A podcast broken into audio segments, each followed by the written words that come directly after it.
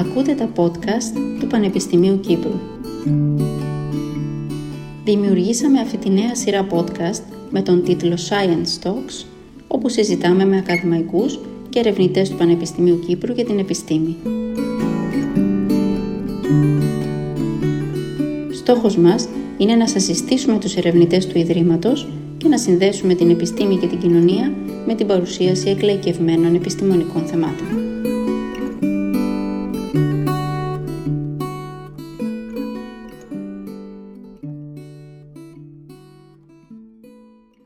Είμαι η Μαρίζα Λαμπύρη και ακούτε τα podcast Science Talks του Πανεπιστημίου Κύπρου.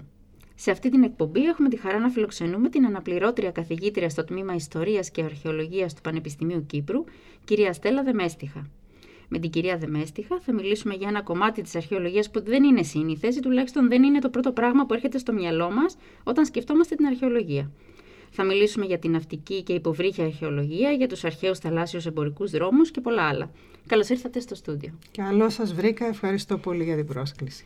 Πείτε μας λοιπόν, τι, τι είναι η ενάλλη αρχαιολογία, τι σημαίνει ενάλλη αρχαιολογία; Ε, να αρχίσουμε με τις λέξεις, ναι. διότι έχουν σημασία οι λέξεις. Ακριβώς. Ενάλιος σημαίνει ουσιαστικά ε, εν είναι σύνθετη λέξη που σημαίνει στη θάλασσα. Είναι από τις λέξεις εν και als. Als της αλός είναι η θάλασσα, έξω και η παραλία κοντά στη θάλασσα κλπ.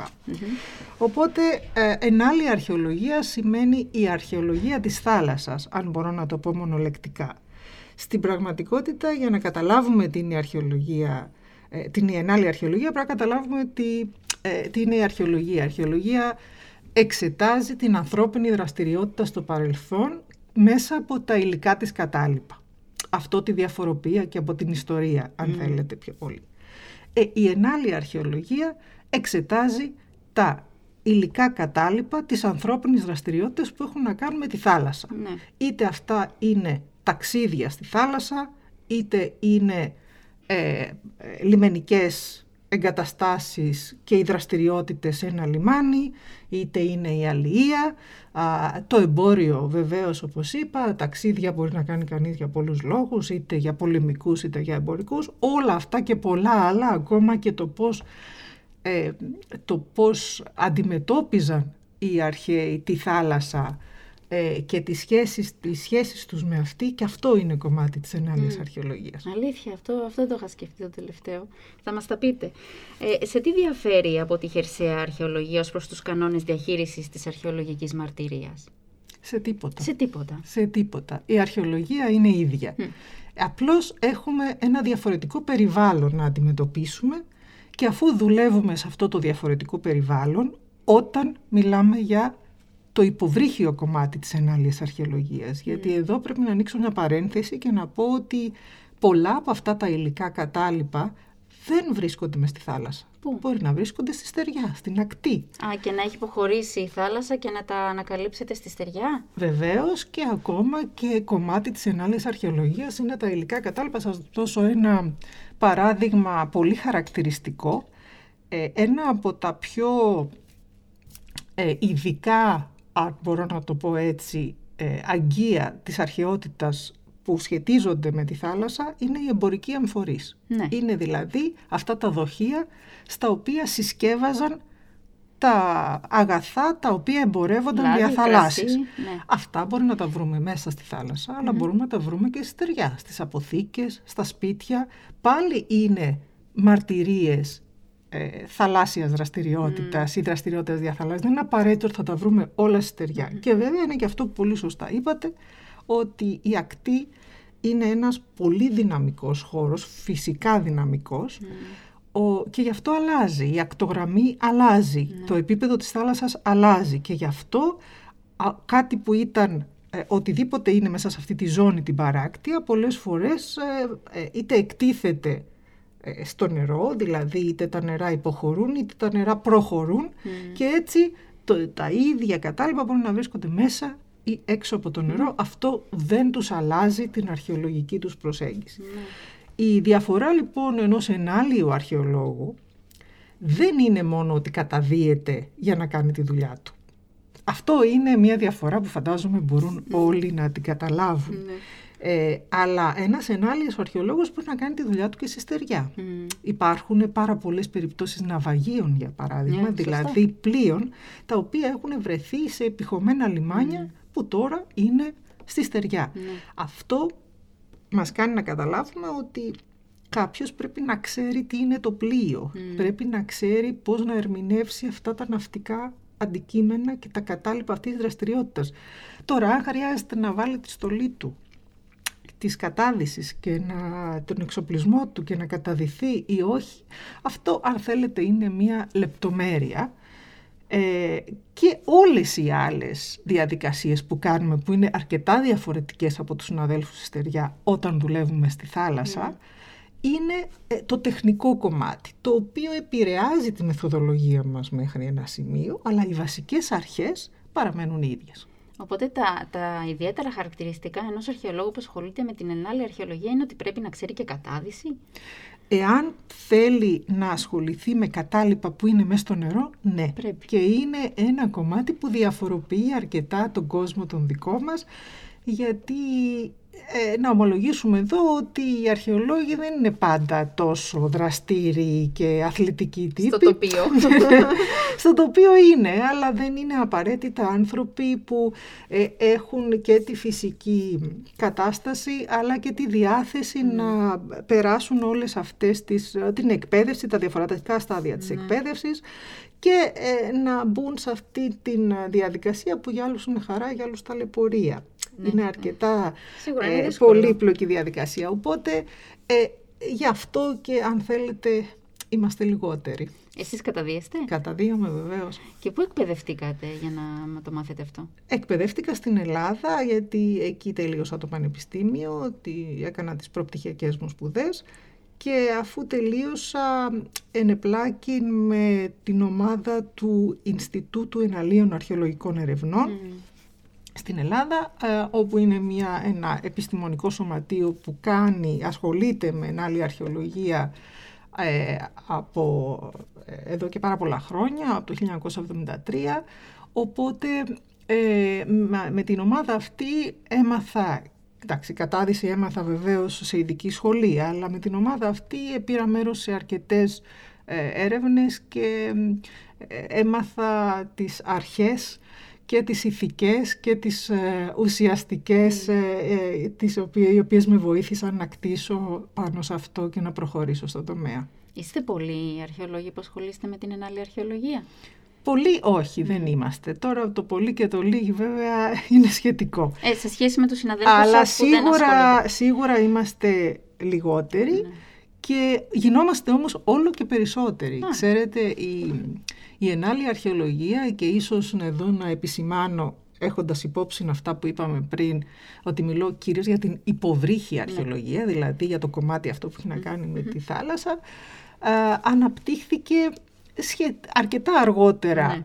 ε, από όταν α, ξεκίνησε η, χερ- ας την πούμε η χερσαία αρχαιολογία, αν και δεν είναι καλός όρος, ε, διότι στηρίζεται στις, στην τεχνολογία της κατάδυσης. Ναι. Και η τεχνολογία της αυτόνομης κατάδυσης, δηλαδή όχι αυτή με τα σκάφανδρα, Ναι. αλλά αυτή που χρησιμοποιούμε σήμερα, εξελιγμένη βεβαίως, αναπτύχθηκε τη δεκαετία του 50, ξεκινώντας από το Δεύτερο Παγκόσμιο Πόλεμο και μετά τη δεκαετία του 50 άρχισε σταδιακά να ανοίγεται στο κοινό αυτή η τεχνολογία, να μην είναι δηλαδή πια ε, μία, ε, ε, μία δραστηριότητα στρατιωτικής εκπαίδευσης, γιατί έτσι ξεκίνησε, αλλά έγινε σιγά σιγά, ε, επεκτάθηκε σε άλλους τομείς επαγγελματικούς και βέβαια τουριστικούς για κατάδυση αναψυχής και Ναι. τα άλλα όπως είναι τώρα. Σίγουρα. Ε, έτσι λοιπόν άρχισε σιγά σιγά και η αρχαιολογία να ε, επεκτείνεται στο χώρο αυτό διότι έγινε κατανοητό, είχε γίνει από πριν αλλά τότε πια ε, δεν υπήρχε καμιά αμφιβολία ότι υπάρχουν πάρα πάρα πολλά κατάλοιπα, κυρίως ναυάγια ε, στο βυθό που ε, ε, ήταν, ε, ήταν, ε, κάθε ένα από αυτά ήταν μια αποκάλυψη ειδικά στα πρώτα χρόνια. Ναι, σίγουρα. Ε, με ποια άλλη επιστημονικά πεδία συνδέεται η ενάλλη αρχαιολογία. Α, με πολλά, όπως η αρχαιολογία γενικά συνδέεται με Αρχαιολογία. πάρα πολλά πεδία, διότι σκεφτείτε ότι αυτό που κάνουμε είναι να εξετάζουμε τη δραστηριότητα του ανθρώπου στο παρελθόν. Ναι. τα επιστημονικά πεδία τα περισσότερα συνδέονται κατά κάποιο τρόπο είτε με την τεχνολογία του ανθρώπου, είτε με τον ίδιο τον άνθρωπο σαν σώμα και σαν σύστημα ε, βιολογικό, είτε με ότι έτρωγε, είτε με το πώς έκτιζε. Άρα ε, ουσιαστικά στη μελέτη αυτών των καταλήπων σχετιζό, πρέπει να παίρνουμε πληροφορίες και από άλλες επιστημονικούς τομείς. Τώρα, αν εννοείται στην, κατά την άσκηση της αρχαιολογίας στο πεδίο, ε, εκεί ουσιαστικά η κατάδυση και όλα τα σχετικά της κατάδυσης, καθώς και η ναυτική, ε, η ναυτική τεχνολογία, η ναυτική δραστηριότητα και η τέχνη ναυτική έχει να κάνει ε, άμεσα με εμάς, διότι βρισκόμαστε στη θάλασσα, πρέπει να είμαστε εκπαιδευμένοι και ως ναυτικοί, τώρα ε, δεν προσβάλλω τους ναυτικούς, δεν είμαστε ναυτικοί, αλλά πρέπει να ξέρουμε μερικά πράγματα για να μπορούμε να είμαστε ασφαλείς και να κάνουμε τη δουλειά μας σωστά. Πολύ συχνά, σχεδόν πάντα, συνεργαζόμαστε με τοπογράφους, μηχανικούς, διότι μας βοηθούν στην αποτύπωση που είναι πάρα πολύ σημαντική για μας. Του βυθού την αποτύπωση; Την αποτύπωση του βυθού και την αποτύπωση των καταλήπων. Δηλαδή, ε, εμείς πηγαίνουμε, φανταστείτε, σαν αστυνομική detective και πρέπει να ξέρουμε πάρα πολύ καλά τι βλέπουμε. Ιστορική detective. Ε, ακριβώς, δηλαδή αφού θα φύγουμε, ναι. κυρίως από το η θάλασσα, το βυθό που η επίσκεψή μας είναι σύντομη. Δεν μπορούμε να πάμε και να ξαναπάμε και να ξαναπάμε όποτε θέλουμε απαραίτητα.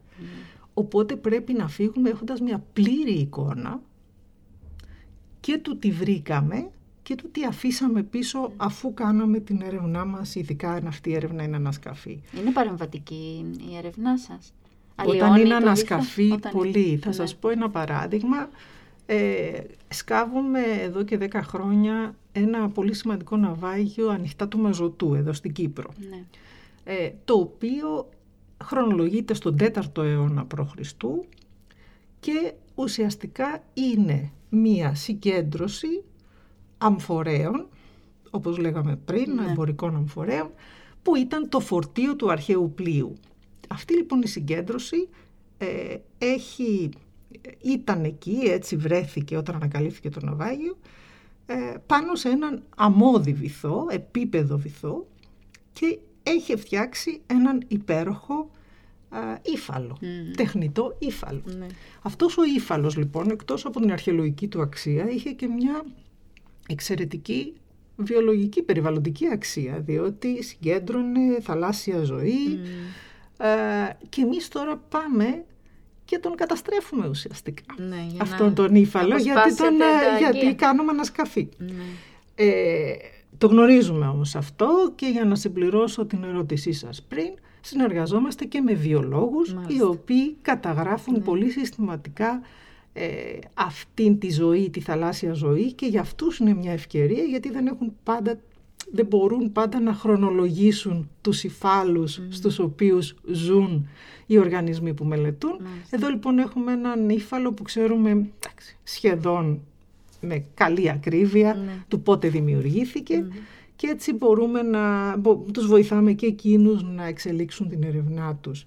Επίσης ε, συνεργαζόμαστε με γεωλόγους διότι πρέπει πάντοτε να μελετάμε το περιβάλλον. Αυτό ισχύει και στις περιπτώσεις των ναυαγίων, είναι έτσι μεμονωμένα ευρήματα στο βυθό, αλλά κυρίως, για να γυρίσω πριν αυτό που έλεγα για, για την ακτή, όταν μελετάμε κατάλοιπα στην ακτή, δηλαδή στο δυναμικό της ακτής, η οποία αλλάζει συνεχώς, οπότε οι γεωλόγοι μας βοηθούν να καταλάβουμε αυτές τις αλλαγές και έτσι να καταλάβουμε καλύτερα και ε, τα, τα κατάλοιπα τα οποία εξετάζουμε. Ναι. Ε, ήθελα να σας ρωτήσω, μας είπατε πριν για την αρχαιολογική έρευνα, την ενάλλη αρχαιολογική έρευνα στην Ελλάδα ότι ξεκίνησε περίπου το 50 και ε, μετά εντατικοποιήθηκε. Στην Κύπρο ισχύει το ίδιο; Το 50 ξεκίνησε στον κόσμο. Α, στον κόσμο, στην Ελλάδα. Α, okay. ναι, ναι. Στην Ελλάδα πότε ξεκίνησε; Το 50 ξεκίνησε ουσιαστικά στη Γαλλία, mm. έτσι για να τα πάρουμε τα πράγματα. Ε, αυτή ε, η έρευνα που κάνουμε τώρα, η αυτόνομη κατάδυση, ναι. διότι υπήρχαν αρχαιολογικές έρευνες και πιο πριν, ναι, ναι. Ε, και μετά στην Αμερική και ε, στη Μεσόγειο όμως ήταν ο χώρος που αναπτύχθηκε αρκετά ραγδαία από τότε ε, λόγω βεβαίως των καταλήπων. Ναι, ναι. Ε, Ε, στην Ελλάδα τα πράγματα άρχισαν να ξεκινούν δειλά-δειλά και συστηματικά, όπως σας είπα, με την ε, ίδρυση του Ινστιτούτου Εναλίων Αρχαιολογικών Ερευνών και μετά της εφορίας εναλίων, δηλαδή του κρατικού Μιλάμε το φορέα. 70 δηλαδή. Ε, 70, 73, 74, ε, 75 νομίζω είναι η εφορία εναλίων, δηλαδή αυτή την, ε, την περίοδο. Στην Κύπρο, ε, ακριβώς αυτή την περίοδο λίγο πριν, ε, έγινε μία από τις πιο σημαντικές υποβρύχες ανασκαφές στη Μεσόγειο, Πού; που ήταν ε, την ασκα- ανασκαφή του ναυαγίου της Κυρίνιας. Α, μάλιστα. Ε, αυτή η ανασκαφή, η οποία ολοκληρώθηκε το 1969, άρχισε το 1967, έφερε στο φως ένα από τα πιο καλά διατηρημένα αρχαία πλοία τότε και παραμένει και τώρα ουσιαστικά.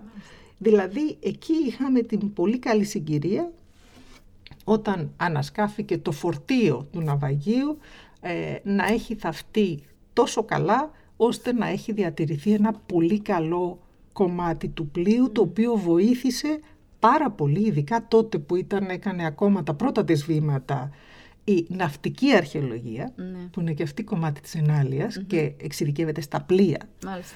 Ε, έτσι μα- μας βοήθησε πάρα πολύ εκείνη η ανασκαφή να καταλάβουμε την ναυπηγική, την, την αρχαία ναυπηγική και τις μεθόδους της ε, και τη μεθοδολογία που ε, ακολουθούσαν, η οποία ε, ήταν πολύς άγνωστη γιατί δεν είχαμε βρει, δεν είχαν ανακαλυφθεί αρκετά καλά σωζόμενα, καλά διατηρημένα ναυάγια.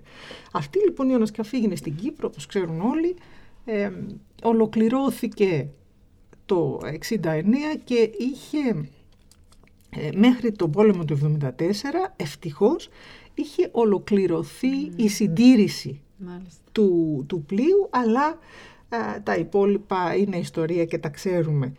Έτσι λοιπόν, εκτός από όλα τα άλλα τα δυσάρεστα και τα κακά που ήρθαν με τον πόλεμο του 74, ε, ήρθε και η πρόορη, ένα πρόωρο σταμάτημα ε, της εξέλιξης που ίσως να ήταν φυσική εξέλιξη, δηλαδή να αναπτυχθεί η ενάλλη αρχαιολογία με αφορμή και με βάση όλη αυτή την υποδομή και την ομάδα που είχε δουλέψει για το ναυάγιο της Κερίνης. Αυτό διακόπηκε.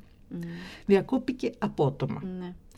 Και άλλαξε τις ε, ισορροπίες, άλλαξε και τις προτεραιότητες της αρχαιολογίας. Η αρχαιολογία μετά το 1974 στην Κύπρο επικεντρώθηκε στο να ε, μπορέσει να πάει παράλληλα με την τουριστική βιομηχανία και την οικοδομική βιομηχανία σε, στις ελεύθερες περιοχές.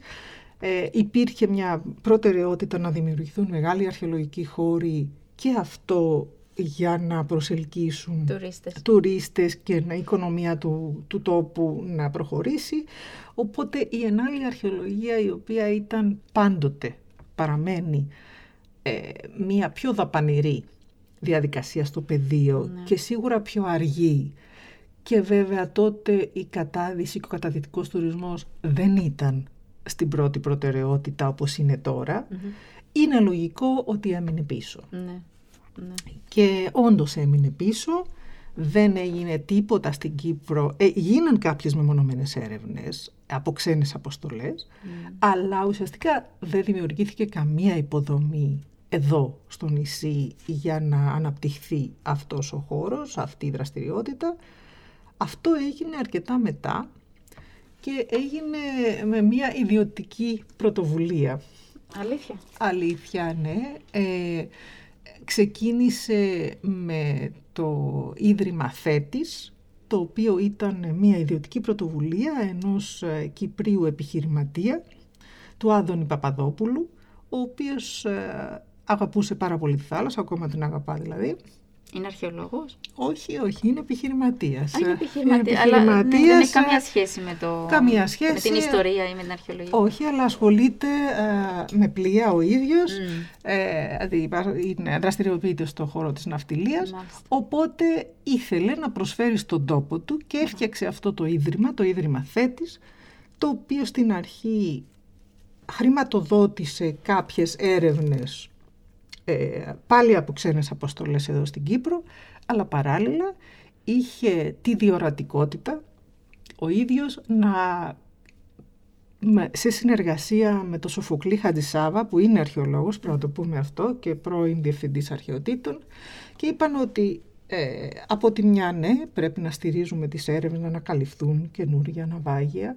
Από την άλλη όμως πρέπει να δημιουργήσουμε υποδομές εκπαίδευσης. Ναι. Και έτσι ε, πλησίασαν το Πανεπιστήμιο Κύπρου και χρηματοδότησε το Ίδρυμα αυτό μια έδρα ενάλειας αρχαιολογίας. πολύ ωραία. Ήταν τότε που ήρθα και εγώ εδώ Μάλιστα.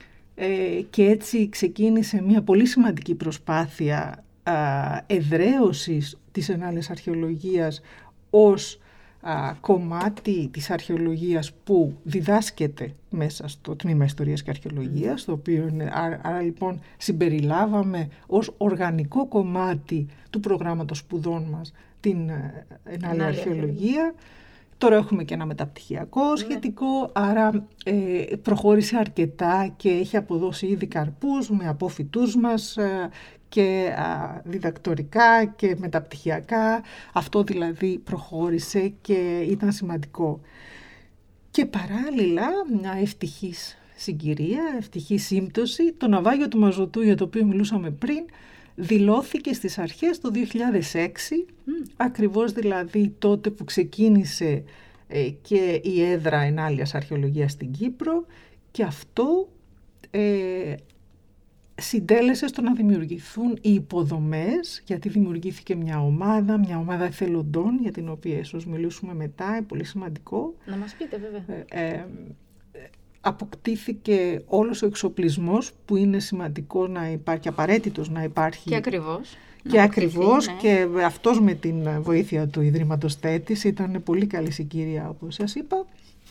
Και ξεκίνησε λοιπόν μια έρευνα, εξελίχθηκε σε ένα σκαφί, είναι αρκετά βαθιά τα νερά, ε, οπότε ήταν αρκετά απαιτητική στο πεδίο. Και έτσι εκτός από το εκπαιδευτικό κομμάτι δημιουργήθηκε και, ε, δημιουργήθηκαν και υποδομές για έρευνες πεδίου και όταν αρχίζεις με τα βαθιά μπορείς να πας και στα ρηχά, μπορείς να πας όπου θέλεις.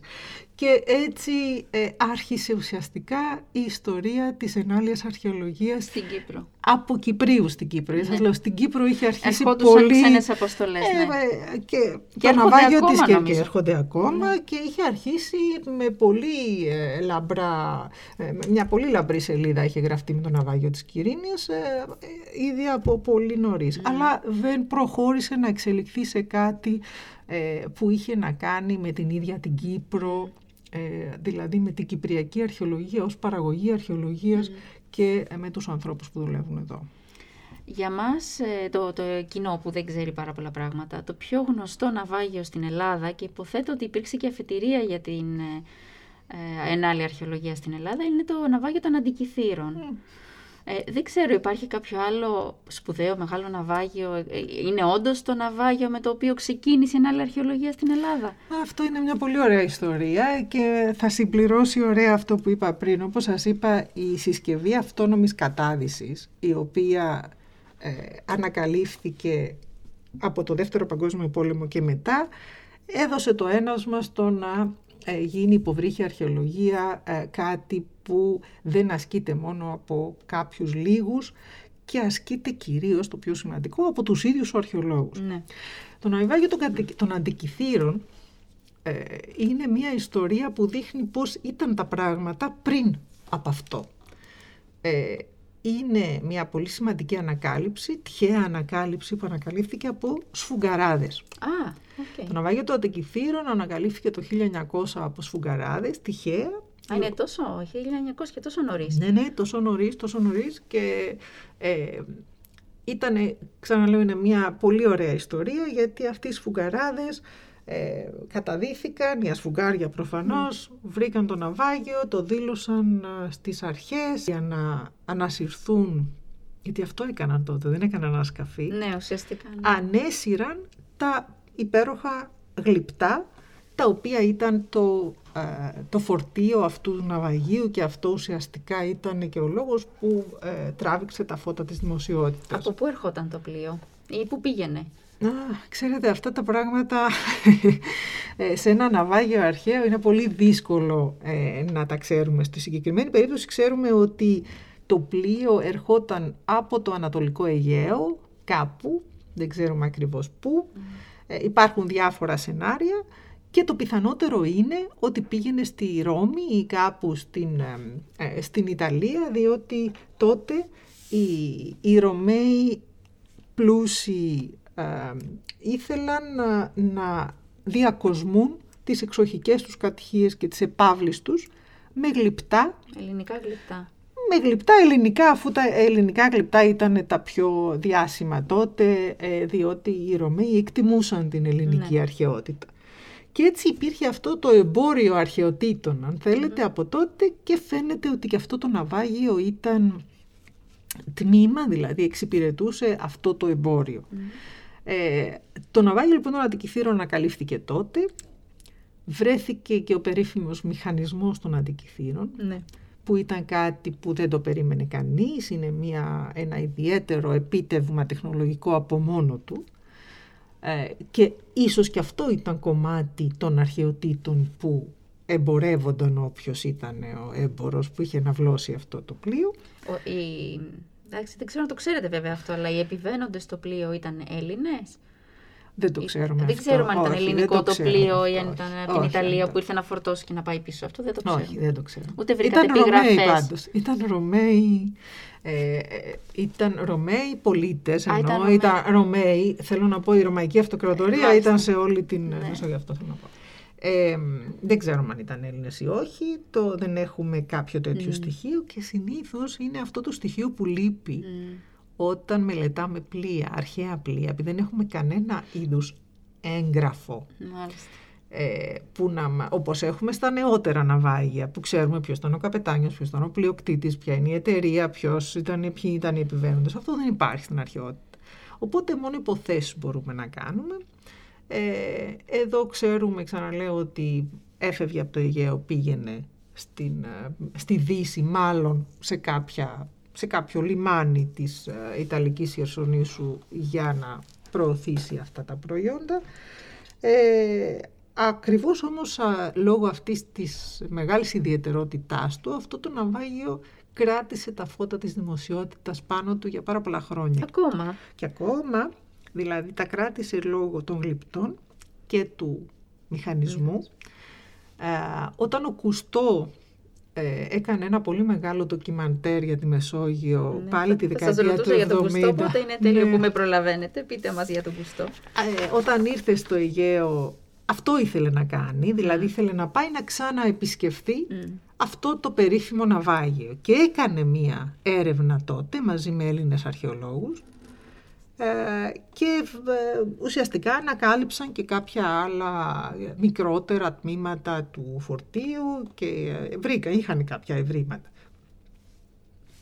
Και μετά, πολύ πιο πρόσφατα, όταν μία ομάδα διεθνής θέλησε να ξαναεπισκεφθεί τη θέση, πάλι σε συνεργασία με την Εφορία Εναλίων, την Ελληνική Εφορία Εναλίων, με αρχαιολόγους δηλαδή της Εφορίας Εναλίων, όπου εκεί χρησιμοποιήθηκαν και κάποιες πολύ εντυπωσιακές ε, τεχνολογικές, κάποιες, ε, κάποια συστήματα κατάδυσης, πολύ πρωτοποριακά ε, και ούτως ή άλλως πλέον λόγω του βάθους, γιατί είναι αρκετά βαθύ ναυάγιο ε, και λόγω του τι ισχύει σήμερα όσον αφορά την ασφάλεια των καταδύσεων, η τεχνολογία που χρησιμοποιήθηκε ήταν που είναι πολύ πρωτοπόρα γιατί είναι σε εξέλιξη αυτή η έρευνα. Α, είναι ακόμα σε εξέλιξη; Βεβαίως. Από ποια χώρα είναι, είπατε, η αποστολή; Η αποστολή ξεκίνησε από το Woods Hole, δηλαδή από την Αμερική, σε συνεργασία με την ε, Ελληνική Εφορία Εναλίων. Ε, τώρα έχει δημιουργηθεί, στο ενδιάμεσο δημιουργήθηκαν διάφορες συνεργασίες ε, με χορηγούς από την Ελβετία, ε, και, ε, με, και από την Ελλάδα, πολύ σημαντικό, το Ίδρυμα Λασκαρίδη, ε, η εταιρεία Ιμπλό από την Ελβετία, δηλαδή δημιουργήθηκε μια ομάδα υποστήριξης πάλι διεθνής και με επιστήμονες από διαφορετικές χώρες, αλλά και με φορείς που συμμετείχαν, γι' αυτό το αρκετά έτσι, μεγάλο εγχείρημα, οπότε το ναυάγιο των αντικειθήρων είναι το κατεξοχήν ναυάγιο που συγκέντρωνε πάντοτε τις τελευταίες ναι. τεχνολογίες ναι. ε, επιστήμονες για να το ερευνήσουν. Σημαίνει ότι υπάρχει ελπίδα ότι υπάρχουν και άλλα ευρήματα που δεν έχουν ανακαλυφθεί ακόμα. Για να επενδύουν τόσα πολλά χρήματα. Έτσι φαίνεται. Οι αποστολές κάτι, κάτι σκέφτονται, κάτι ξέρουν ίσως. Έτσι φαίνεται. Αν και φαντάζομαι ότι τα σημαντικότερα ευρήματα ή τα πιο γκώδη έχουν ήδη ανακαλυφθεί, έχουν ανασυρθεί ναι, και είναι στην ουσία. Σίγουρα, σίγουρα γιατί πια ε, η ορατότητα, θέλω να ναι. πω, η, η η ευκαιρία και η δυνατότητα να γίνει μια επισκόπηση οπότε να ξέρει κανείς ακριβώς τι φαίνεται και τι όχι αυτό έγινε και αυτό υπάρχει. Αλλά θα ήθελα ψάχνουν όμως. Τι, τι ψάχνουν; Ψάχνουν το υπόλοιπο πλοίο γιατί ξέρετε... Το, το σκαρί εννοείται το, το σκαρί ίσως ίσως και κάποια άλλα, γιατί λόγω κάποιων γεωλογικών αλλαγών μπορεί να έχουν γίνει κατολιστήσεις ή άλλα πράγματα. Δηλαδή υπάρχουν, ε, προφανώς η έρευνα δεν έχει τελειώσει. Ναι. Και ε, νομίζω ότι η έρευνα αυτή είναι χαρακτηριστική και της εξέλιξης της αρχαιολογίας και των ενδιαφερόντων. Παλιά τότε το 1900 το μόνο που ενδιέφερε ήταν τα ωραία αντικείμενα, τα μεγάλα γλυπτά, ναι. τα αντικείμενα τέχνης. Το προφανές. Το προφανές, ε, κάτι για το μουσείο, κάτι για να δείξουμε ε, αυτό που ήταν τότε η αρχαιολογία, που ήταν ουσιαστικά ιστορία τέχνης. Ναι. Αυτό δεν ισχύει πια. Μας ενδιαφέρει το μικρό, μας ενδιαφέρει η λεπτομέρεια, μας ενδιαφέρει το σύνολο, δηλαδή δεν σκάβουμε για να πάρουμε τα ωραία αντικείμενα, σκάβουμε για να καταλάβουμε το σύνολο. Ε, και άρα μας ενδιαφέρει η λεπτομέρεια, μια πιο συστηματική προσέγγιση. Εν τούτης θα ήθελα να πω ότι το ναυάγιο των Αντικυθύρων είναι βέβαια ένα μνημειώδες ναυάγιο, αλλά υπάρχουν πολύ περισσότερα ναυάγια στο Αιγαίο, το Αιγαίο βρήθη ναυαγίων ε, και πάρα πολύ σημαντικά, αλλά έχουν ανασκαφεί εν μέρη, άλλα περισσότερο. Να σας θυμίσω ένα πολύ εντυπωσιακό ναυάγιο της κλασικής περίοδου στην Ελλάδα που πρόσφατα άνοιξε και για το κοινό στην Αλόνισο όπου έγινε ένα υποβρύχιο μουσείο ουσιαστικά, ένα υποβρύχιο, ένας υποβρύχιος χώρος επίσκεψης όπου ε, πια και τα ναυάγια μπορούν να είναι ανοιχτά σε όποιους μπορούν βέβαια να τα επισκεφθουν Ε, το οποίο είναι, εκείνο το ναυάγιο είναι ένα ναυάγιο με φορτίο αμφορέων, εμπορικών αμφορέων, οπότε αυτό δεν είναι κάτι ασυνήθιστο, αλλά ναι. είναι πάρα πολύ Δηλαδή το φορτίο αυτό υπολογίζεται ότι μπορούσε να έχει και 4.000 αμφορείς, που είναι πολύ μεγάλο. Τι είχαν μέσα; Κυρίως κρασί, κρασί. γενικώς οι αφορές, ειδικώς εκείνη ήταν σίγουρα κρασιού. Αλλά ήταν ένα πολύ μεγάλο πλοίο.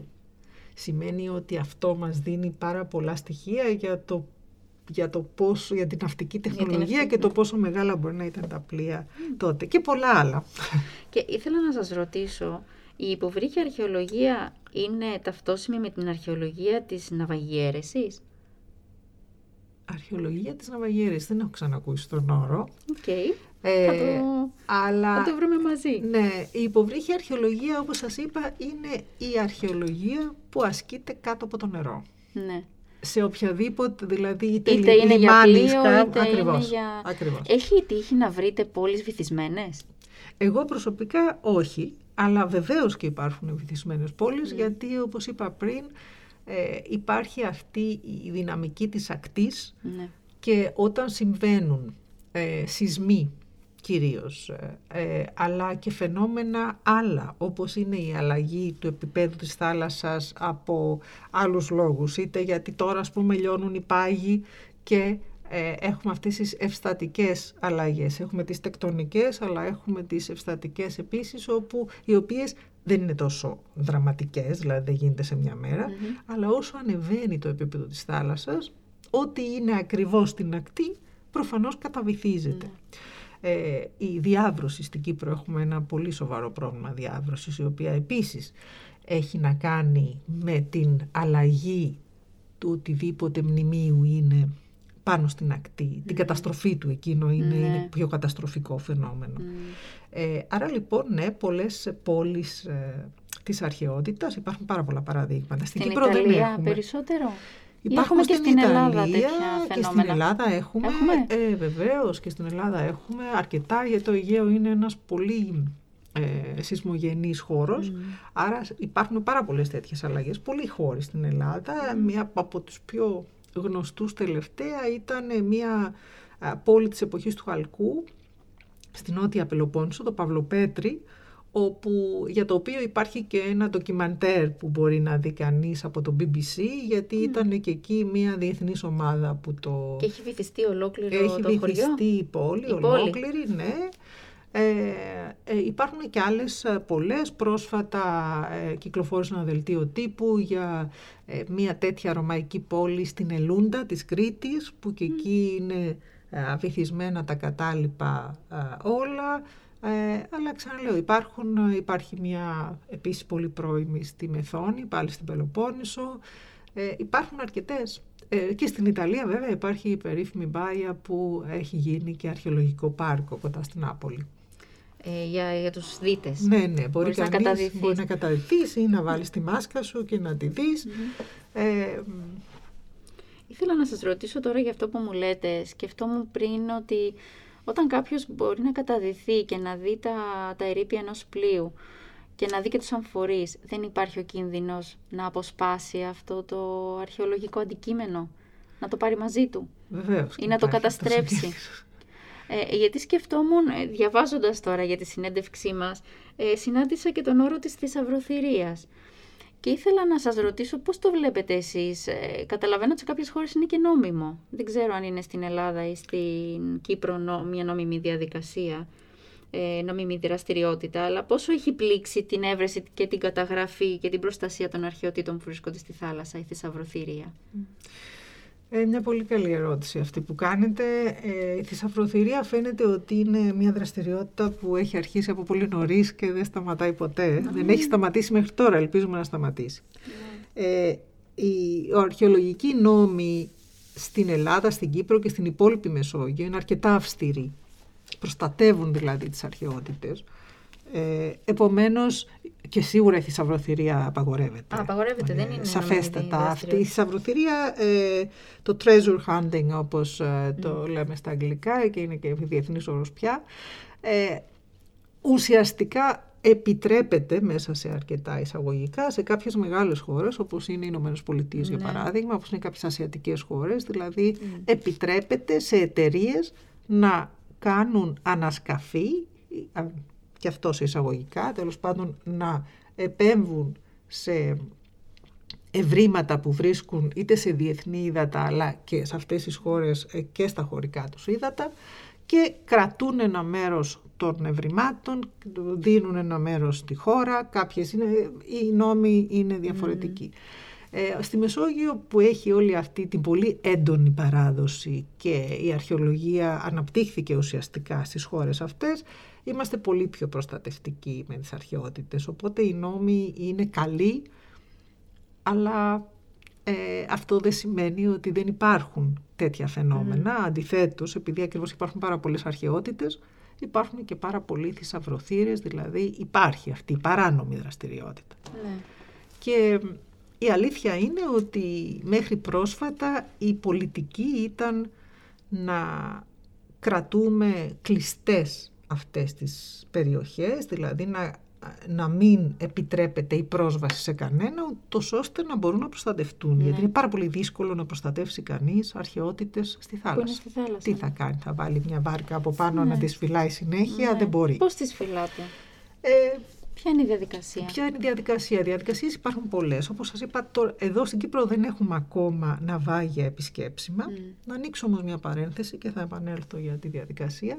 Αυτή τη στιγμή, ε, αυτό τον καιρό, το Πανεπιστήμιο Κύπρου εμπλέκεται ε, σε ένα πρόγραμμα για την ανάδειξη του αρχαίου λιμανιού της Αμαθούντας. Μάλιστα. Εκεί λοιπόν δεν πρόκειται για ένα ναυάγιο, αλλά πρόκειται για ένα αρχαίο λιμάνι ναι. και εμείς η ομάδα του Εργαστηρίου Εναλίων Αρχαιολογικών Ερευνών, της ερευνητικής μονάδας δηλαδή αρχαιολογίας, ε, συμμετέχουμε στο έργο αυτό και αυτό που θα κάνουμε είναι να προσπαθήσουμε να αναδείξουμε τα κατάλοιπα αυτά που υπάρχουν εκεί, τα αρχιτεκτονικά κατάλοιπα, ναι. γιατί τέτοια είναι, ναι. με, κάποιες, ε, με κάποια σηματοδότηση και στη στεριά και στη θάλασσα, ούτως ώστε ο κόσμος να μπορεί να κολυμπήσει και ε, να τα δει από κοντά και να καταλάβει τι είναι έτσι ώστε η αρχαιότητα της θάλασσας να μην είναι κάτι μακρινό. Και ναι. κάτι άγνωστο και κάτι το οποίο δεν το ξέρουμε, το κάνουν κάποιοι άλλοι κάπου μακριά κτλ. Ε, Σε αυτή την περίπτωση λοιπόν όταν οι αρχαιότητες είναι κοντά στην ακτή προφανώς υπάρχει τρόπος να, να υπάρχει και μια βασική αστυνόμευση αν και στη συγκεκριμένη περίπτωση επειδή πρόκειται κυρίως για αρχιτεκτονικά κατάλοιπα οι βανδαλισμοί, οι καταστροφές είναι πιο δύσκολο να συμβούν. Ε, όχι αδύνατον, ναι. σίγουρα. Δεν ξέρω, με ανησυχεί. Έχουμε συνηθίσει τα, τις αρχαιότητες να μην τις πολύ πλησιάζουμε. Έτσι ακριβώς. Γιατί είναι ευαίσθητα αντικείμενα. Σκέφτεσαι ότι επιβίωσαν αιώνες, δεν θα πας τώρα να το πιάσεις ή να κάτσεις πάνω του. Οπότε με ξενίζει λίγο αυτό που μου λέτε ότι θέλετε να το ανοίξετε στο κοινό. Ε, αυτή ακριβώς ε, που περιγράφεται η στάση ήταν αυτή που ακόμα υπάρχει στην Κύπρο και ήταν η επικρατούσα άποψη μέχρι πρόσφατα. Τώρα υπάρχει ένα άνοιγμα από τους επιστήμονες και λένε ότι ίσως η καλύτερη προστασία είναι η γνώση και ίσως οι άνθρωποι, οι πολίτες, όχι οι θησαυροθύρες, όχι οι κλέφτες, αλλά εκείνοι που θέλουν πραγματικά να καταλάβουν. Όπως θέλουμε να έρθουν να δουν τους αρχαιολογικούς χώρους της, της στεριά τους, επισκεφθούν για να γνωρίσουν το παρελθόν τους, έτσι θα πρέπει να αντιληφθούν και τι είναι αυτές οι αρχαιότητες, αυτό το παρελθόν του ανθρώπου σε σχέση με τη θάλασσα και πώς αποτυπώνεται ως μνημείο υποβρύχιο. Mm. Και ο μόνος τρόπος να το κάνουμε αυτό είναι να βρούμε τρόπους προστασίας, ε, ούτως ώστε να επιτρέψουμε και την πρόσβαση στο κοινό, ε, αλλά και την προστασία των αρχαιοτήτων. Μία τέτοια προσέγγιση είναι ε, το να δείξουμε στους ανθρώπους που δεν μπορούν να καταδειχθούν αυτούς τους χώρους μέσω της τεχνολογίας, της ψηφιακής τεχνολογίας, ναι. δηλαδή να δημιουργήσουμε τρισδιάστατες ε, εικόνες έτσι ώστε να μπορούν να κάνουν μία, ε, μία κατάδυση και εκείνη, στεγνή κατάδυση βέβαια, εικονική ναι. όμως, ε, έτσι ώστε να καταλάβουν και ναι. έχουμε ήδη κάνει ένα τέτοιο πρόγραμμα. Έχουμε... Είναι σε μουσείο; Όχι, ήταν ένα μεγάλο ερευνητικό ευρωπαϊκό πρόγραμμα, στο οποίο ε, συμμετείχαμε και εμείς. Συντονιστής ήταν ε, ε, ο κύριος Δημήτρης Καρλάτος, ο καθηγητής από το ΤΕΠΑΚ, ναι. ε, όπου δημιουργήθηκαν τέτοιου είδους ε, επισκέψεις, ψηφιακές επισκέψεις δηλαδή, εικονικές, για τους ανθρώπους που θέλουν να γνωρίσουν, να καταλάβουν πώς είναι αυτά τα αυτοί οι χώροι χωρίς να τους πλησιάσουν. Παραμένει όμως το μεγάλο πρόβλημα, αυτό είναι εύκολο, mm. όχι εύκολο ε, τεχνικά, σίγουρα όχι. όχι, αλλά είναι εύκολο σαν αφορά την πολιτική, γιατί πάλι δεν πλησιάζει κανείς το ίδιο το αντικείμενο. Ε, ελπίζω όπως έγινε η αρχή σε άλλες χώρες, πρόσφατα και στην Ελλάδα, ε, όπως σας είπα με το ναυάγιο της Αλονίσου και άλλα πολλά, και αρχίζει και υπάρχει στην πρακτική ε, αυτή η προσέγγιση του να ανοίξουν οι χώροι ε, και σταδιακά φαντάζομαι και με την λογική της ε, προσπάθειας, του λάθους, της βελτίωσης θα βρεθούν και οι τρόποι να προστατευτούν. Διότι πια η άλλη λογική του να κρύβουμε και να κρατούμε κλειστά και προστατευμένα κατα, μέσα σε εισαγωγικά αυτά, αυτούς τους χώρους, αυτά τα ναυάγια, τελικά δεν απέδωσε πολύ, γιατί οι αρχαιοκάπηλοι και οι θησαυροθύρες ήταν τεχνολογικά πάντοτε ένα βήμα μπροστά, γιατί είχαν πάρα πολλά χρήματα. Δεν ήταν χρήματα ή τα Άρα τελικά κρύβαμε τα ναυάγια από τους απλούς ανθρώπους και οι θησαυροθύρες και εκείνοι που τα κατέστρεφαν και τα πολλούσαν δεν, δεν, δεν μπορούσαν να εμποδιστούν. Πάντοτε έβρισκα, βρισκόταν ο τρόπος ε, να τα καταστρέψουν, να τα προσεγγίσουν. Επομένως κάτι πήγαινε λάθος και έπρεπε να αλλάξει. Οπότε τώρα είμαστε σε αυτή τη διαδικασία, παγκοσμίως δηλαδή αυτή είναι η τάση και σιγά σιγά μια, μια χώρα ε, προσαρμόζεται και εξελίσσεται. Αυτό το πρόγραμμα μας είπατε πριν με την αποτύπωση την τρισδιάστατη. Υπάρχει κάπου που μπορεί ο κόσμος να έχει πρόσβαση σε αυτό το έργο; Βεβαίως, υπάρχει, είναι ανοιχτό, είναι, ανοιχτό, είναι ανοιχτές οι εφαρμογές, είναι ναι. ανοιχτής πρόσβασης, ναι. όπως όλα τα προϊόντα της, των ευρωπαϊκών προγραμμάτων.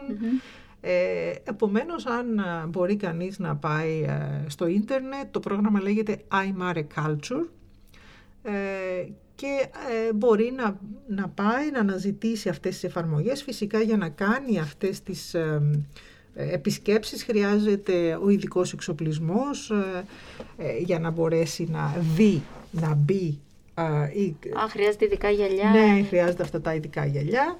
Αλλά υπάρχουν και κάποιες άλλες, υπάρχουν πληροφορίες δηλαδή στο κοινό. Ναι. Αλλά ναι, υπάρχουν αυτές οι εφαρμογές ανοιχτές μεν, αλλά για να έχει κανείς πρόσβαση πρέπει να έχει τον ειδικό εξοπλισμό. Σκεφτήκατε ποτέ να τα διαθέσετε στα μουσεία αυτά τα, τα έργα, αυτό το υλικό, για να μπορεί ο κόσμος που επισκέπτεται ας πούμε, το αρχαιολογικό μουσείο να μπορεί μια εμπειρία να είναι και αυτό; Ε, πολύ καλή ερώτησή σας. Βεβαίως, αυτή ήταν η όλη ιδέα.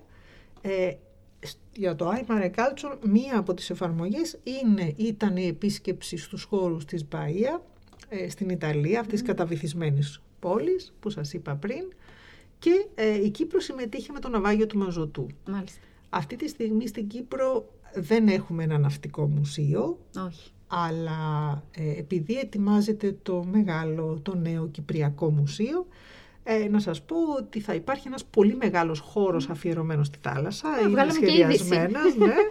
Ε, και προβλέπεται εκεί και ένα κομμάτι, δηλαδή ένας χώρος όπου θα προβάλλονται και τέτοιου είδους εφαρμογές, ε, ψηφιακές εφαρμογές, ε, για να μπορεί ακριβώς ο κόσμος να μην έχει μόνο στατικές εικόνες και στατικά αντικείμενα, αλλά να μπορεί να έχει και άλλου είδους εμπειρία από, τις, από τις θέσεις αυτές. Υπέροχο. Ε, ήθελα να σας ρωτήσω σε ποιον ανήκουν τελικά τα αντικείμενα που βρίσκονται στο βυθό; Α, επίσης πολύ καλή ερώτηση.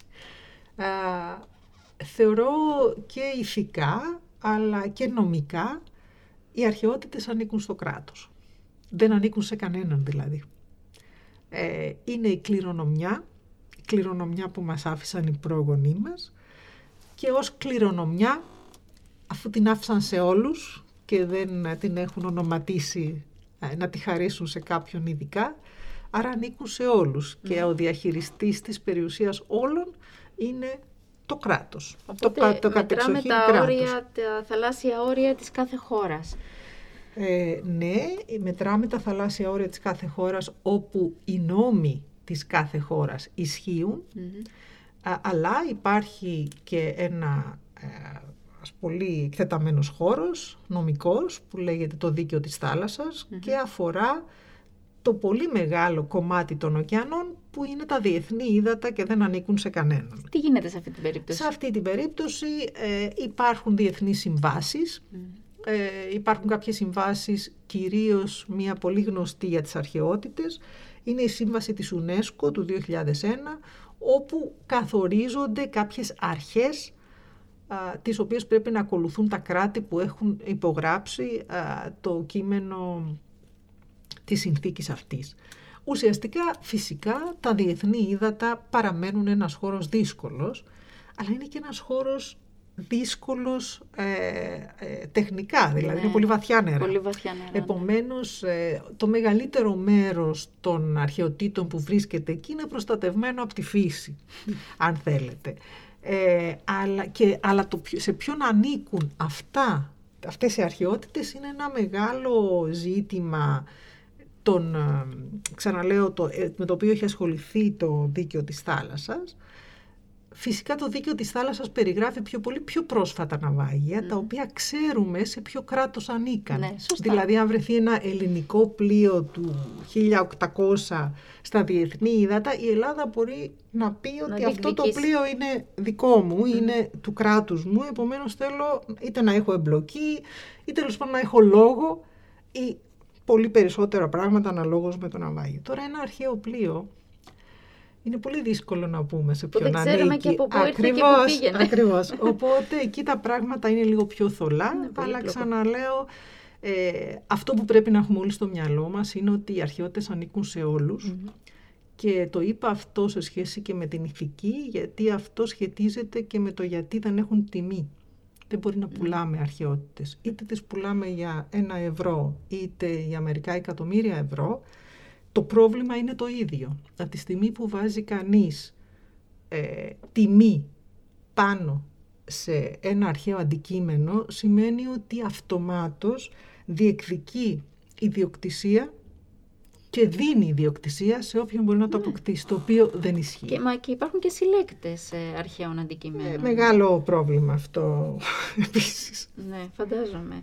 Ε, θα λέγατε ότι έχει εξερευνηθεί μεγάλο μέρος του διεθνούς βυθού. Σε ποιο στάδιο βρίσκεται η ενάλλη αρχαιολογία; Ε, έχουμε προχωρήσει πάρα πολύ για, λόγω της τεχνολογίας. Ναι. Η τεχνολογία βέβαια δεν αναπτύχθηκε για αρχαιολογικούς σκοπούς, ναι.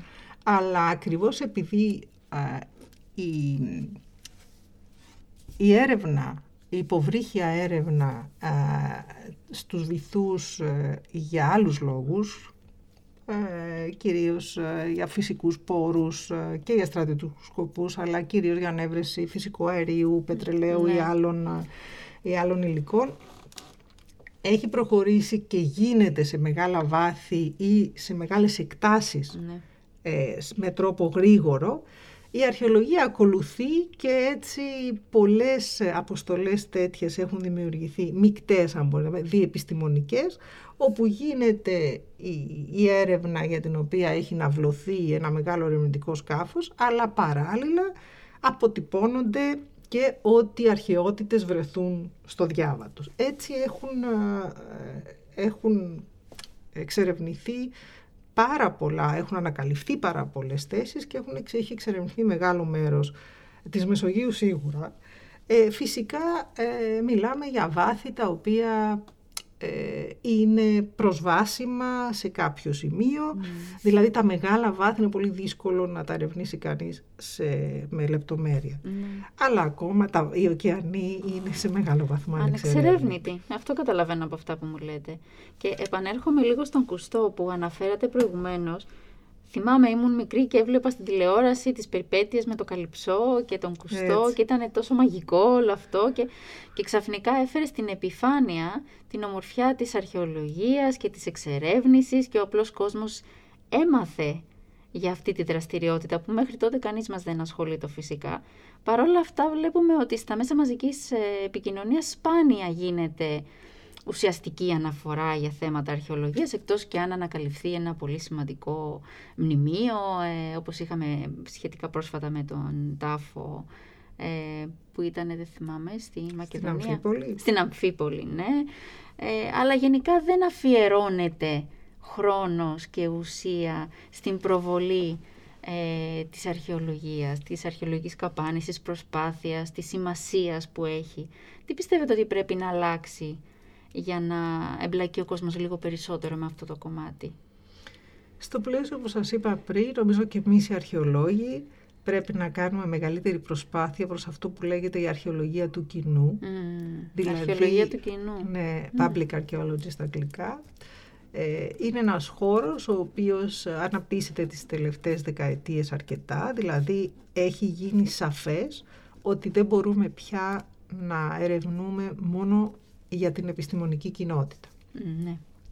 Ε, υπάρχουν, υπάρχει και το κοινό το οποίο πρέπει να είναι ο τελικός αποδέκτης των ναι. αποτελεσμάτων μας. Πρέπει να προσπαθήσουμε. Με τρόπο κατανοητό. Ακριβώς. Γιατί αυτό είναι η δυσκολία νομίζω της επιστήμης, να μεταφέρει με τρόπο όλες τις επιστήμες, όχι μόνο η αρχαιολογία. Ακριβώς. Οπότε ε, υπάρχει ε, Υπάρχει τώρα μια τάση, στο πλαίσιο αυτής της τάσης είναι και αυτό που σας είπα, ότι ανοίγουν ναι. οι χώροι στον κόσμο και η ψηφιακή τεχνολογία βοηθάει πάρα πολύ Σίγουρα. σε αυτό.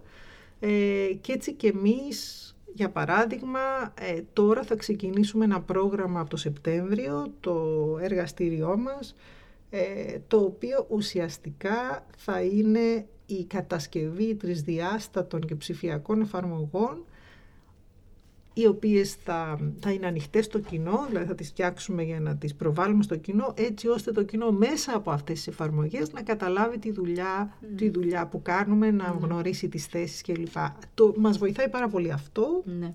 αυτό δηλαδή το, το ότι ε, με την ψηφιακή τεχνολογία μπορούμε να έχουμε μία άμεση σχέση, ε, το διαδίκτυο φυσικά, δηλαδή είναι καινούρια τάση, αλλά είναι και ταυτόχρονα οι εξελίξεις στην κοινωνία που βοηθούν προς αυτή την κατεύθυνση. Πριν από 30 χρόνια για να κάνει κανείς κάτι τέτοιο πρέπει να κάνει ένα ντοκιμαντέρ στη τηλεόραση όπως ακουστό, το οποίο δεν θα μπορούσε να το κάνει ο καθένας εύκολα. Και δεν θα μπορούσε να γίνουν και πολλά. Δεν θα μπορούσε να γίνει πολλά, ούτε καν κανάλια στην τηλεόραση πολλά δεν είχαμε Ναι. για να... Ισχύει. Τώρα τα πράγματα αλλάξανε και νομίζω είναι προς τη σωστή κατεύθυνση. Δηλαδή μόνο να βοηθήσουν ε, την αρχαιολογία θα μπορέσουν Ναι. αυτά και ίσως να αλλάξει και αυτή η σχέση του κοινού να κατανοεί περισσότερο. Και ο δηλαδή, σεβασμός ε, που- ακριβώς. με, μέσω της κατανόησης που είπατε πριν. Μέσω της επαφής. της επαφής, η, η επικοινωνία της επιστήμης είναι το ζητούμενο πλέον. Ακριβώς. Και πιστεύω ότι είναι πολύ σημαντικό αυτό που λέτε. Συνεργάζεστε με άλλα τμήματα του Πανεπιστημίου Κύπρου για την ανάπτυξη με το τμήμα πληροφορικής, ενδεχομένως για την ανάπτυξη αυτών των τρισδιάστατων ε, προγραμμάτων; Δεν έχουμε, ε, δεν, δεν έχουμε αναπτύξει τέτοιες συνεργασίες με το τμήμα πληροφορικής ε, γιατί έχουμε επιστήμονες ε, στο, ε, στο χώρο το δικό μας, δηλαδή στο εργαστήριό μας, στην Ερευνητική Μονάδα Αρχαιολογίας, όπου ασχολούνται με τις ψηφιακές εφαρμογές και μάλιστα πρόσφατα ε, δημιουργήθηκε και μια θέση ψηφιακής, ε, ψηφιακών εφαρμογών στην αρχαιολογία ε, από το Ίδρυμα Σίλβια Ιωάννου. Α. Είναι ο συνάδελφος ο Απόστολος Σαρής, ο οποίος ε, ειδικεύεται βέβαια ε, σε, στην τηλεπισκόπηση και σε, άλλες, σε άλλους χώρους, αλλά ε, η ψηφιακή αρχαιολογία, οι ψηφιακές εφαρμογές είναι κομμάτι πια των δραστηριοτήτων της μονάδας Και ίσως και το μέλλον να είναι και εκεί. το μέλλον. Δηλαδή, αυτά που μου λέτε, θα σας ρωτούσα ποιο είναι το μέλλον της ενάλληλη αρχαιολογίας, αλλά νομίζω μας το είπατε.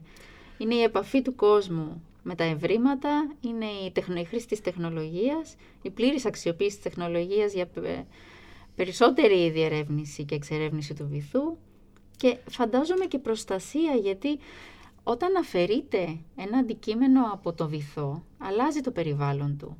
Πόσο επικίνδυνο είναι αυτό για το αντικείμενο, μπορεί να, να καταστραφεί στη, σε αυτή την προσπάθεια; Πώς το διατηρείτε όταν το αφαιρείτε από το βυθό; Πολύ καλή ερώτησή σας, γιατί ε, με βοηθάει να σας πω ότι μ, ένας από τους λόγους που δεν μπορεί εύκολα, ή δεν αναπτύχθηκε πιο νωρίς η ενάλλη αρχαιολογία στην Κύπρο, ήταν και οι απαιτήσεις της σε υποδομές συντήρησης. Μμ. Είναι πάρα πολύ, δεν είναι απλή η διαδικασία, είναι πάρα πολύ πολύπλοκη διαδικασία, αναλογώς με το υλικό δηλαδή, ε, που αρχίζει από την απλή αφαλάτωση, δηλαδή φανταστείτε ότι όλα αυτά τα αντικείμενα έχουν μείνει σε, σε ένα υδάτινο περιβάλλον, στο υδάτινο περιβάλλον το οποίο έχει και αλάτι το συγκεκριμένο, δεν είναι σε μια λίμνη δηλαδή ή σε ένα ποτάμι, Ναι. για πολλές χιλιάδες χρόνια. Άρα έχει αλλάξει όπως λέτε, έχει, έχουν διαποτιστεί, έχουν κορεστεί με, αυτό το, με, με νερό και το αλάτι είναι παντού. Άρα εάν στεγνώσουν ξαφνικά, τους αλλάζουμε το περιβάλλον δραματικά Ακριβώς. και πολλές φορές με δραματικές επιπτώσεις τα ίδια. Δηλαδή η δομή τους δεν αντέχει Έχει τύχει αυτή να την αλλαγή. καταστραφούν Ε, ε, Ευτυχώς αντικείμενα. όχι από εμάς, αλλά ναι, Ναι. και κυρίως πολλοί δίτες που ανασύρουν αντικείμενα από το βυθό με την καλή διάθεση να τα σώσουν. Να τα δώσουν στους αρχαιολόγους Να ή τα στις δώσουν, αρχές. να τα διασώσουν από Ναι. κάποιον άλλον που ίσως να μην έχει αυτή την καλή διάθεση. Πολλές φορές τα βλέπουν να διαλύονται, να χαλάνε, να μυρίζουν. Να... Είναι πάρα πολύ... Δεν δεν είναι απλό το να βγάλεις κάτι από το νερό και να διατηρηθεί Ναι. Και αυτό όπως είναι σημαντικό πρέπει. να το ακούσουν και οι ακροατές μας. Σε περίπτωση που κάποιος βρει ένα αντικείμενο, τι πρέπει να κάνει; Αυτό που πρέπει να κάνει είναι να τηλεφωνήσει είτε στην αστυνομία είτε στο τμήμα αρχαιοτήτων, ε, να τους πει που το βρήκε και να πάνε οι άνθρωποι που ξέρουν τι να κάνουν Ναι. ε, να το ανασύρουν ή να πάει μαζί τους Να τους δείξει. να τους δείξει και να βοηθήσει να μάθει και εκείνος ε, και ή εκείνη όποιος είναι γιατί συνήθως όπως σας λέω αυτό που συμβαίνει και το έχω δει να συμβαίνει είναι άνθρωποι που δεν είναι ούτε αρχαιοκάπηλοι ούτε ε, έχουν καμία διάθεση να καταστρέψουν τίποτα σε μια κατάδυσή τους βρίσκουν για παράδειγμα έναν αμφορέα Ναι. τους κάνει εντύπωση, τον βγάζουν έξω. Αυτό ακόμα και αν δεν καταστραφεί, δεν, ε, δεν αρχίσει να ραγίζει δηλαδή από τα άλατα τα οποία μόλις στερεοποιηθούν θα αρχίσουν να σπρώχνουν Ναι, τα θα τυχώματα πετρώσουν, ναι. και έτσι θα δημιουργήσουν ρογμές. Ακόμα και αν αυτό δεν συμβεί αμέσως, όλη αυτή η θαλάσσια ζωή που είναι μέσα και πάνω στους αμφορείς θα αρχίσει να πεθαίνει. Οπότε συνήθως αυτό που συμβαίνει είναι ότι η σύζυγος, η μαμά τους λέει αυτό το πράγμα που έφερες μυρίζει πάρ' το από το σπίτι, το βάζω σε μια αποθήκη, σπάει και καταλήγει στα σκουπίδια. Μάλιστα. Το οποίο είναι από μόνο του μια καταστροφή, χωρίς να έχει να κάνει με παράνομες Με ενέργειες. κακή πρόθεση, ναι. Ναι, ούτε με κακή πρόθεση. Γι' αυτό λέμε ότι ναι, θα πρέπει να ειδοποιούνται οι αρχές ώστε να λαμβάνονται τα κατάλληλα μέτρα από το πιο μικρό μέχρι το πιο μεγάλο αντικείμενο. Ε, αλλά ένας από τους, ένα από τα κέρδη της ε, ανασκαφής που κάναμε στο Μαζωτό, που αρχίσαμε, όπως σας είπα, που έγινε η υποδομή, δεν ήταν μόνο η υποδομή το να κάνουμε ε, έρευνες στη θάλασσα, αλλά σε στενή συνεργασία και πολύ καλή συνεργασία με το Τμήμα Αρχαιοτήτων, ε, δημιουργήθηκε ένα κέντρο συντήρησης στη Λάρνακα, είναι το Τμήμα Αρχαιοτήτων το, το δημιούργησε δηλαδή, αλλά ε, συνεργαστήκαμε κι εμείς και έτσι τώρα υπάρχει ένας χώρος όπου συντηρούνται όπως πρέπει με συντηρητές που γνωρίζουν τις διαδικασίες και τα οργανικά και τα ανόργανα αντικείμενα από τη θάλασσα, από, την Κυπριακή, από τους Κυπριακούς βυθούς, όχι μόνο για το, το ναυάγιο του Μαζωτού, αλλά οτιδήποτε. Ναι. Πέραν από το ναυάγιο του Μαζωτού, με ποια άλλη ερευνητική δραστηριότητα ασχολείστε αυτή την περίοδο; Ε, όπως σας είπα, ε, μπλεκόμαστε σε αυτό το πρόγραμμα για την ανάδειξη του αρχαίου λιμανιού της αμαθουντας ε, και θα αρχίσει ένα πρόγραμμα για τις ψηφιακές εφαρμογές ε, όλων των ερευνών μας που δεν είναι μόνο στο ναυάγιο του Μαζωτού. Υπάρχει, ε, έχουμε ερευνήσει ένα, ε, ένα ναυάγιο Οθωμανικής περίοδου ε, στον Πρωταρά και πριν από δύο χρόνια ανακαλύφθηκε και ένα νέο ρωμαϊκό ναυάγιο πάλι στον Πρωταρά. Αλήθεια. Για το οποίο έτσι είμαστε περήφανοι, δεν το βρήκαμε εμείς, αλλά ε, το βρήκαν δύο από τους εθελοντές δίτες, δύο δηλαδή μέλη της ομάδας αυτής που έχει δημιουργηθεί γύρω από τις δραστηριότητες του εργαστηρίου μας, άνθρωποι που δεν είναι αρχαιολόγοι. Πείτε μας για αυτή την ομάδα. Μπορεί και κάποιος να ενδιαφέρεται να συμμετάσχει. Βεβαίως να σας πω, γιατί νομίζω ότι είναι ένα από τα πολύ μεγάλα συν ε, αυτής όλης της διαδικασίας και διότι αυτοί οι άνθρωποι, οι δίτες δηλαδή, είναι εκείνοι που είναι πολύ περισσότερο στη θάλασσα από ότι είμαστε εμείς. Ναι, σίγουρα. Γιατί πηγαίνουν συχνότερα, ε, συνήθως ε, οι ακαδημαϊκοί δεν έχουμε το χρόνο να πηγαίνουμε κάθε Σαββατοκύριακο στη θάλασσα, όμως ε, οι ερασιτέχνες δίτες το κάνουν και άρα είναι εκείνοι που είναι σε επαφή ε, με το βυθό και έχουν τη μεγαλύτερη ευκαιρία να δουν πράγματα και να προστατεύσουν πράγματα και να μεταδώσουν το μήνυμα. Ναι. Υπάρχουν λοιπόν ε, κάποιοι τέτοιοι άνθρωποι οι οποίοι πλαισίωσαν από την αρχή την ομάδα, α, την ερευνητική του Μαζωτού και βοήθησαν, χωρίς αυτούς δεν θα είχε γίνει τίποτα, γιατί έρχονται κάθε φορά εθελοντικά, δίνουν την τεχνογνωσία τους, το χρόνο τους, τις ικανότητές τους και ε, μας επιτρέπουν να έχουμε μία ουσιαστικά επαγγελματικού επίπεδου δουλειά χωρίς να έχουμε τα έξοδα μιας τέτοιας δουλειάς που θα ήταν απαγορευτικά για μια πανεπιστημιακή αποστολή. Mm. Πόσα άτομα είναι; Ε, ποικίλει ο αριθμός τους, η βασική ομάδα είναι γύρω στους 10-15 Είναι Κυπρίους, αρκετά, ναι, αρκετά. αλλά πολλές φορές ε, η ομάδα των εθελοντών εμπλουτίζεται και από εθελοντές το- από το εξωτερικό και γινόμαστε πολύ περισσότεροι. Αλλά αυτή η βασική ομάδα ε, για μένα ε, είναι οι άνθρωποι στους οποίους χρωστάω πάρα πολλά και το ξέρουν, τους ευχαριστώ και από εδώ. Και δύο από αυτούς λοιπόν κάνοντας τη βόλτα τους στο Οθωμανικό ναυάγιο, στο ναυάγιο της Οθωμανικής περίοδου που είπα πριν, γιατί τους έχω ζητήσει να πηγαίνουν περιοδικά, να βλέπουν ε, τη θέση, να δουν αν υπάρχει κάποια διατάραξη, κάτι άλλο. Έκαναν μια μεγαλύτερη βόλτα και ανακάλυψαν ακόμα ένα ναυάγιο. Φοβερό. Το οποίο ήταν πράγματι φοβερό, ήταν πολύ σημαντικό και α, το τμήμα αρχαιοτήτων πάλι έδειξε την απαραίτητη ευαισθησία και πριν από δύο χρόνια πήγαμε και κάναμε την πρώτη αποστολή. Ε, Δεν κάναμε ανασκαφή, καλύψαμε τη θέση για να την προστατεύσουμε, αλλά το μήνυμα προς τα έξω ήταν ότι αυτοί οι άνθρωποι οι οποίοι τόσο καιρό δούλευαν μαζί μας κατάλαβαν και τις διαδικασίες και τη σημασία α, αυτών των θέσεων και ότι δεν πειράζουμε, δεν μεταφέρουμε, αναφέρουμε εκεί που πρέπει ε, ήταν το καλύτερο παράδειγμα ότι μόνο έτσι προστατεύουμε τις θέσεις. Γι' αυτό ξαναλέω ότι η επαφή των ανθρώπων με τις αρχαιότητες προστατεύει περισσότερο. Η επαφή και η ενημέρωση. Και η ενημέρωση. Η εκπαίδευσή τους. Ήταν πάρα πολύ ωραία η συζήτηση μας σήμερα. Σας ευχαριστώ πραγματικά πάρα πολύ που ήρθατε και καταφέραμε και την κάναμε την εκπομπή. Ε, δεν ξέρω αν θέλετε να πείτε κάτι τελευταίο στον κόσμο που μας ακούει όσον αφορά στην αρχαιολογία ή στην ενάλλη αρχαιολογία ε, στην ιστορία. Είναι πολλά που πρέπει να πούμε. Καταρχήν, ε, πριν κλείσουμε, να ευχαριστήσω και εγώ για αυτή την ευκαιρία, γιατί όπως είπαμε είναι σημαντικό να ακούει ο κόσμος. Ε, εγώ αυτό που θέλω να πω είναι ότι θα ήταν καλό ο κόσμος να να πλησιάσει περισσότερο τις αρχαι... την, την αρχαιολογία, τις αρχαιότητες, ναι.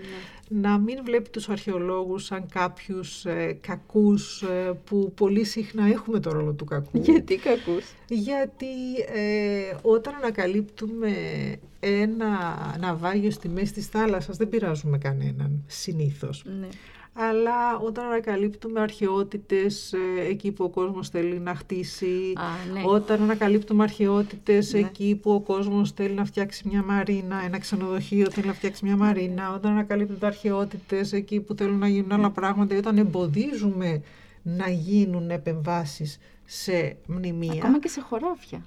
Σε πολλά. Βρίσκονται. Ακριβώς, ακριβώς. Ε, τότε γινόμαστε κακοί και αυτό και αυτό που θέλω να πω δεν αφορά μόνο την άλλη αρχαιολογία. Ναι.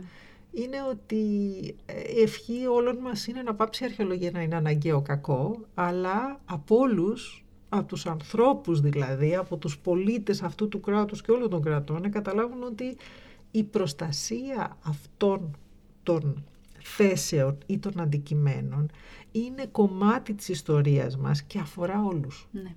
Όχι ναι. μόνο εμάς. Ναι, σίγουρα. Αυτό ήταν πολύ ωραίο καταληκτικό σχόλιο. Σας ευχαριστώ πάρα πολύ. Και εγώ σας ευχαριστώ. Σήμερα είχαμε μαζί μας την αναπληρώτρια καθηγήτρια στο τμήμα Ιστορίας και Αρχαιολογίας του Πανεπιστημίου Κύπρου, κυρία Στέλλα Δεμέστιχα. Με την κυρία Δεμέστιχα συζητήσαμε για την ναυτική και υποβρύχια αρχαιολογία και τους αρχαίους θαλάσσιους εμπορικούς δρόμους. Είμαι η Μαρίζα Λαμπύρη. Ευχαριστώ που μας ακούσατε.